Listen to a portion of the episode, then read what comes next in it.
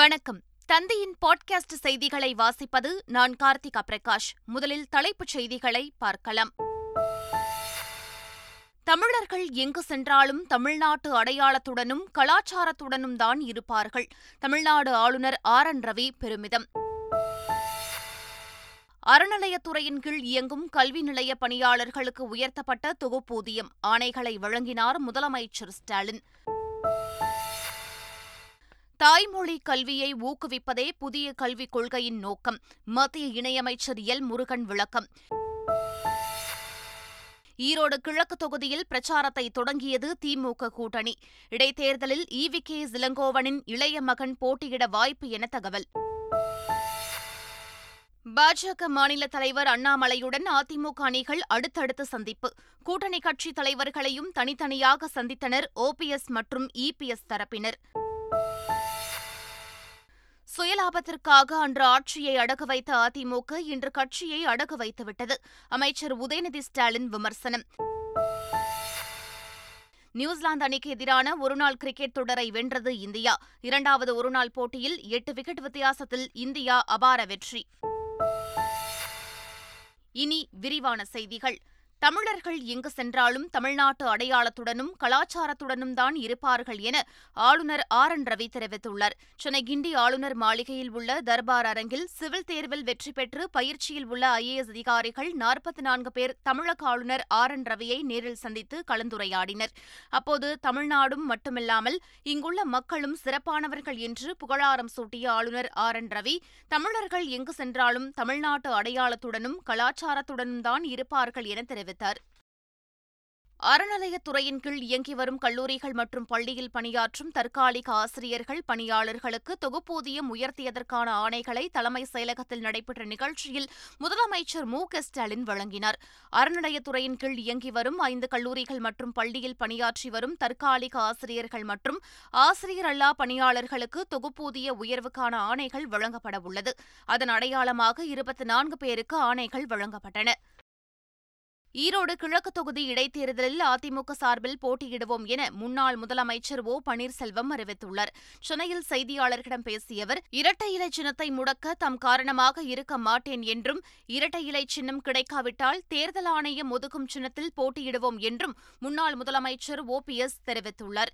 இதனைத் தொடர்ந்து பாஜக மாநில தலைவர் அண்ணாமலையை சந்தித்த அவர், ஈரோடு கிழக்கு தொகுதி இடைத்தேர்தலில் போட்டியிடுவதற்கு ஆதரவு கோரியதாகவும் கூறப்படுகிறது. சென்னை தீநகரில் உள்ள கமலாலயத்தில் தமிழக பாஜக தலைவர் அண்ணாமலையுடன் எடப்பாடி பழனிசாமி தரப்பினர் சந்தித்து பேசினர். பின்னர் செய்தியாளர்களிடம் பேசிய முன்னாள் அமைச்சர் ஜெயக்குமார், பேச்சுவார்த்தை சுமூகமாக நடைபெற்றதாக கூறினார். ஈரோடு கிழக்கு தொகுதியில் திமுக பிரச்சாரத்தை தொடங்கியுள்ள நிலையில் அதிமுகவை சேர்ந்த 2 அணிகளும் மாறி மாறி தங்களது கூட்டணி கட்சித் தலைவர்களை சந்தித்து வருகின்றனர்.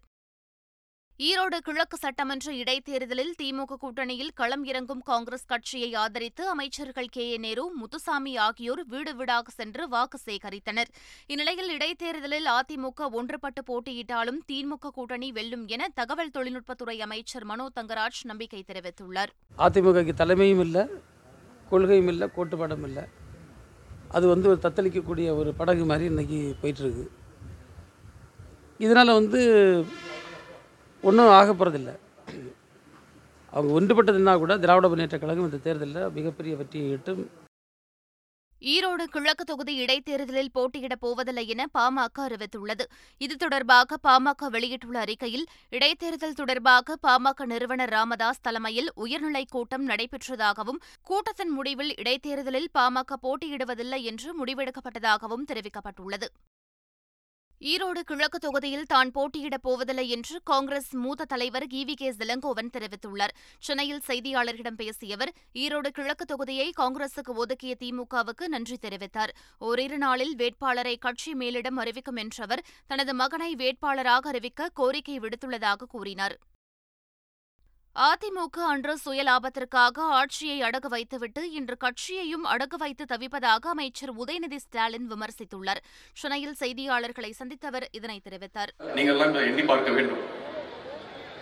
தங்களுடைய சுயநலத்துக்காக சுயலாபத்திற்காக அன்று ஆட்சியை அடகு வைத்தவர்கள் இன்று கட்சியை அடகு வைத்துவிட்டு தவித்துக் கொண்டிருக்கிறார்கள் என்று சொன்னால் அது மிக இல்லை. அறநிலையத்துறையை கண்டித்து சென்னை வள்ளுவர் கோட்டத்தில் தமிழக பாஜக சார்பில் ஆர்ப்பாட்டம் நடைபெற்றது. இதில் பங்கேற்று பேசிய மாநில தலைவர் அண்ணாமலை, கணக்கில்லாமல் கோவில்கள் இடிக்கப்படுவதாக குற்றம் சாட்டினார். பக்தர்களின் காணிக்கை சுரண்டப்படுகிறது என்றும் கோவில் கும்பாபிஷேகங்கள் மறுக்கப்படுவதாகவும் குற்றம் சாட்டினார். சென்னை திருவல்லிக்கேணி பார்த்தசாரதி கோவிலில் 15 லட்சம் ரூபாய் மதிப்பிலான வெள்ளி பல்லக்கு வழங்கும் நிகழ்ச்சி நடைபெற்றது. இந்நிகழ்ச்சியில் இந்து சமய அறநிலையத்துறை அமைச்சர் சேகர்பாபு கலந்து கொண்டு வெள்ளி பல்லக்கை பெற்றுக் கொண்டார். பின்னர் பாஜக மாநில தலைவர் அண்ணாமலையின் குற்றச்சாட்டுகள் குறித்த கேள்விக்கு பதிலளித்த அமைச்சர் சேகர்பாபு, அறநிலையத்துறை இல்லை என்றால் கோவில்களை யார் பராமரிப்பது என கேள்வி எழுப்பினார். இந்து சமய அறநிலையத்துறை இல்லை என்று அவர் கையெழுத்திடுவாரேயானால் இந்து சமய அறநிலையத்துடைய திருக்கோயிலை பராமரிப்பது யார்? அப்படி என்றால் திருக்கோயிலே இருக்கக்கூடாது, தெய்வங்களுக்கு நடைபெறுகின்ற பூஜை புனஸ்காரங்கள் இருக்கக்கூடாது என்ற அர்த்தத்தில் அவர் பேசுகிறாரா என்னவென்று தெரியவில்லை. இந்து சமய அறநிலையத்துறையினுடைய சட்டத்திட்டங்கள் என்னென்ன வழிவகுத்திருக்கின்றதோ, எதற்கெல்லாம் எப்படி செலவு செய்ய வேண்டும் என்று அறிவுறுத்தியிருக்கிறார்களோ அந்த செலவின்படிதான், அந்த சட்டத்திட்டங்களை மீறாமல் அந்த சட்டத்திட்டத்திற்கு உட்பட்டுத்தான் செலவுகளை செய்கிறோமே தவிர அனாவசியமாக எந்த செலவும் செய்யவில்லை. குடிநீரில் மனித கழிவு கலக்கப்பட்ட விவகாரத்தில் சிபிசிஐடி போலீசார் விசாரணையை துரிதமாக மேற்கொள்வார்கள் என்பதால்தான் வழக்கு மாற்றப்பட்டதாக திருச்சி சரக டிஐஜி சரவணசுந்தர் தெரிவித்துள்ளார். இறையூர் வேங்கை வயல் கிராமத்தில் மேல்நிலை நீர்த்தேக்க தொட்டியில் மனித கழிவுகள் கலந்த வழக்கு சிபிசிஐடிக்கு மாற்றப்பட்ட நிலையில் 35 பேர் கொண்ட 10 தனிப்படைகள் விசாரணை மேற்கொண்டு வருகின்றனர். 50க்கும் மேற்பட்டவர்களிடம் தொடர்ந்து விசாரணை நடத்தி வாக்குமூலத்தை பதிவு செய்துள்ளனர். கே.என். ராமஜெயம் கொலை வழக்கு தொடர்பாக ரவுடிகளிடம் நடந்த உண்மை கண்டறியும் சோதனை நிறைவு பெற்றுள்ளது. இது தொடர்பாக 12 பேரிடம் பல்வேறு கேள்விகள் கேட்கப்பட்டு பதிவு செய்யப்பட்ட நிலையில் அதன் அறிக்கையானது நீதிமன்றம் மற்றும் விசாரணை அதிகாரியிடம் ஒப்படைக்கப்படும் என எதிர்பார்க்கப்படுகிறது.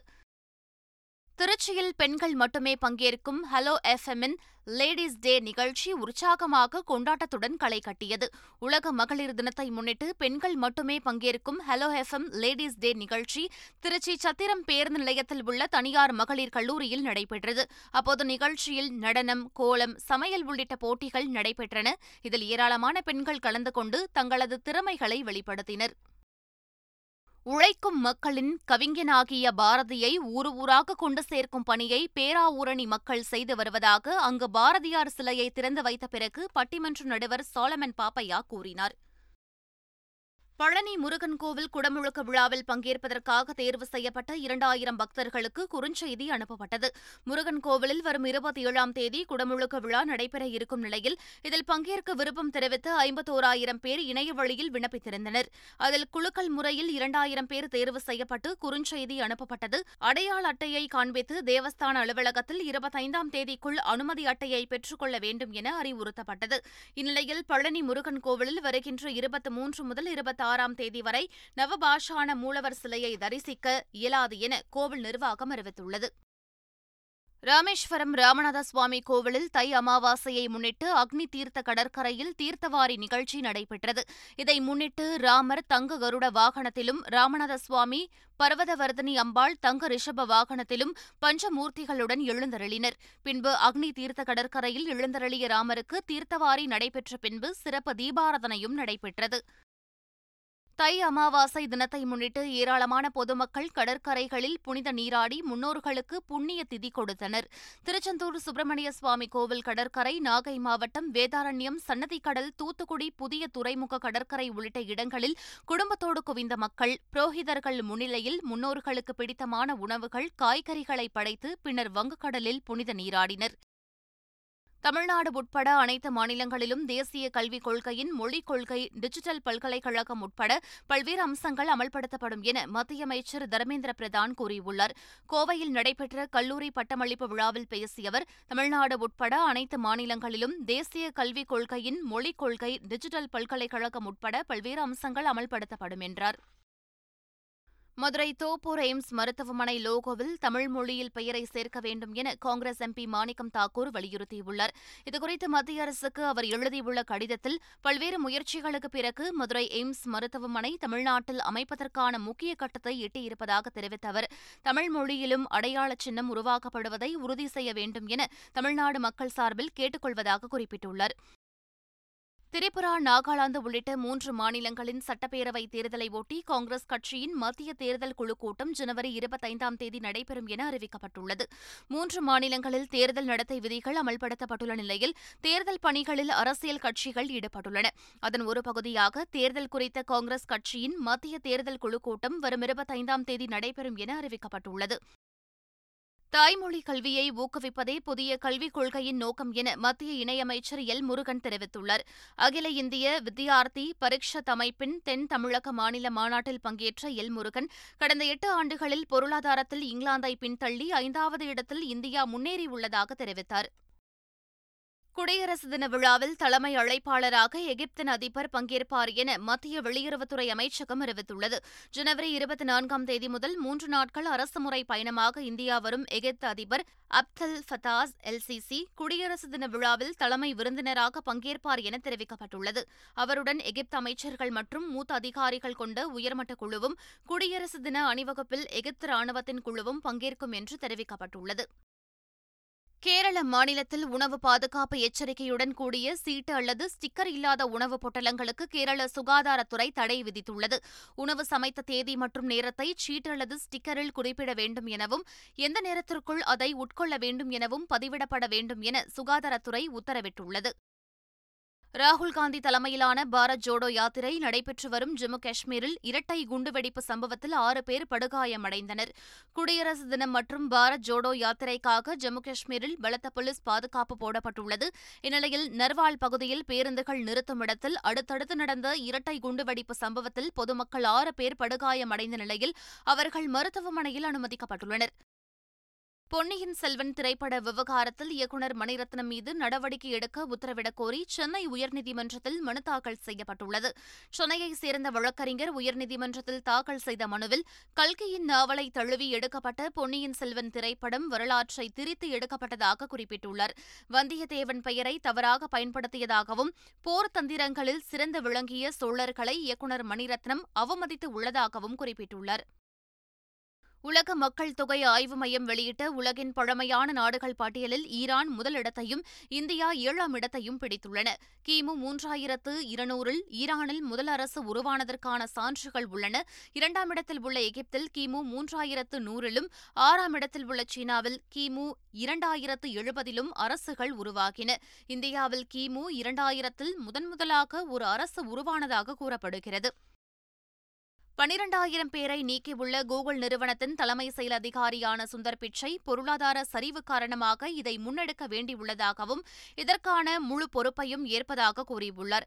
18,000 பேரை நீக்கிய அமேசான் நிறுவனத்தின் தலைவர் ஆண்டி ஜாசி செலவுகளை குறைக்கவும் செயல்திறனை மேம்படுத்தவும் ஆட்குறைப்பு செய்ய வேண்டியிருந்ததாக இதை நியாயப்படுத்தியுள்ளார். 11,000 பேரை நீக்கிய மெட்டா நிறுவனர் மார்க் ஜுகர்பர்க் இதற்கு முழு பொறுப்பேற்பதாக கூறியுள்ளார்.